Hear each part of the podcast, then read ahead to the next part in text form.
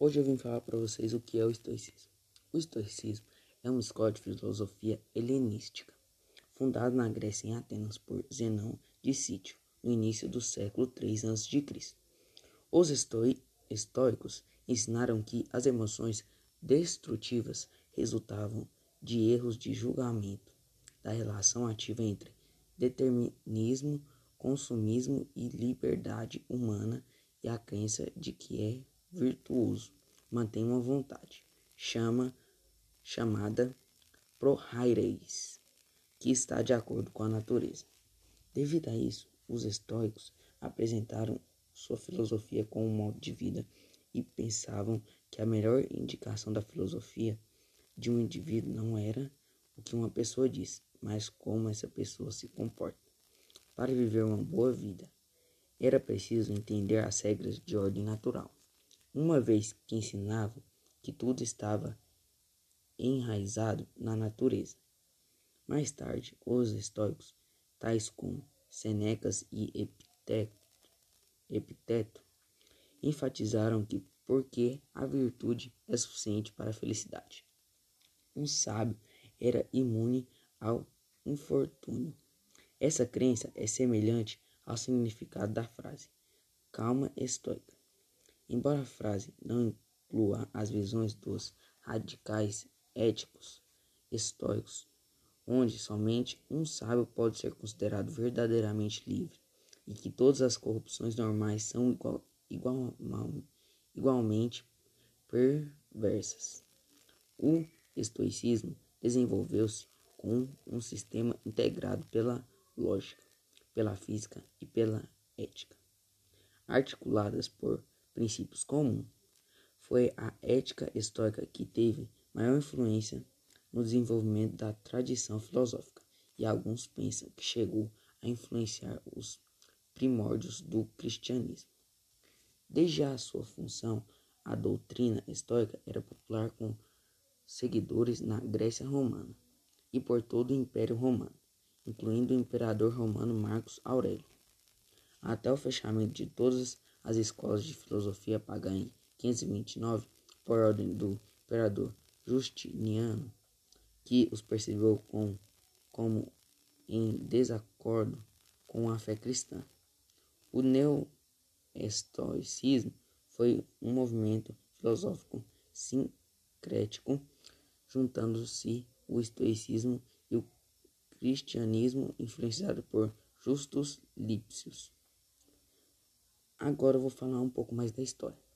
Os, filó os filósofos estoicos se reuniram originalmente sobre o pórtico pintado.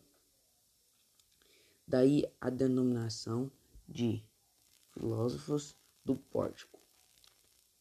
As preleções aconteciam sob estes pórticos, porque Zenão, o líder fundador da escola, não sendo ateniense, mas um fenício de Chipre, não podia ter a propriedade de uma casa. Os estoicos preconizavam o cultivo da temperança, frente à dor e às arguras da vida. O estoicismo floresceu na Grécia, com Clênis de Assos e Crisipo de Solis, sendo levado a Roma no ano 155 a.C. por Diogênesis da Babilônia. Ali seus continuadores foram Marco Aurélio, Seneca, Epiteto e Lucano. A partir da introdução do estoicismo em Roma, a doutrina adquiriu um caráter eclético, com influência do platonismo, aristotelismo e epicurismo.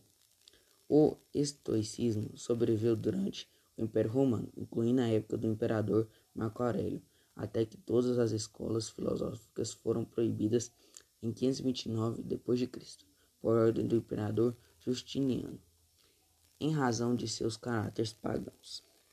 Princípios básicos do estoicismo.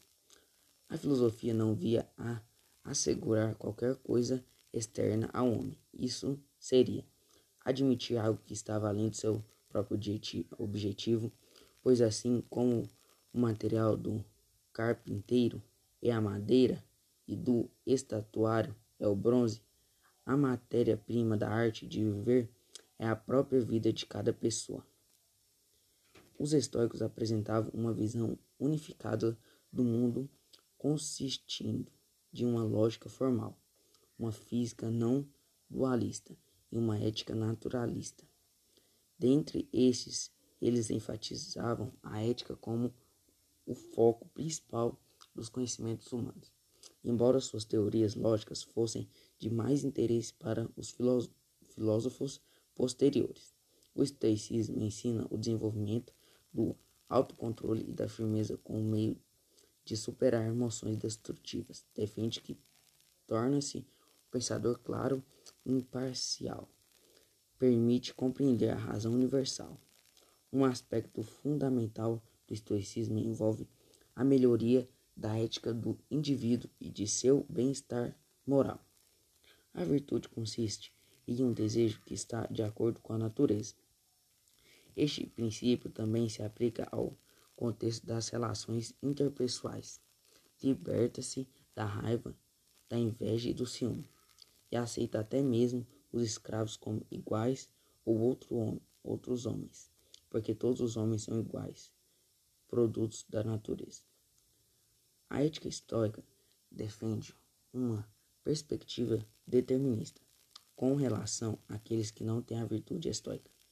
Cleanto uma vez opinou que o homem ímpio é como um cão amarrado a uma carroça, obrigado a ir para onde ele vai. Já um estoico de virtude, por sua vez, alteraria sua vontade para se adequar ao mundo e permanecer nas palavras do Epiceteto, doente e ainda feliz, em perigo e ainda assim feliz, morrendo e ainda assim feliz, no, no exílio e feliz na desgraça e feliz, assim afirmando um desejo individual completamente autônomo e ao mesmo tempo um universo que é um todo rigidamente determinista. O estoicismo tornou-se a filosofia mais popular entre as elites educadas do mundo helenista e do Império Romano, a ponto de, nas palavras de Gilbert Murray, quase todos os sucessores de Alexandre declaram-se estoicistas.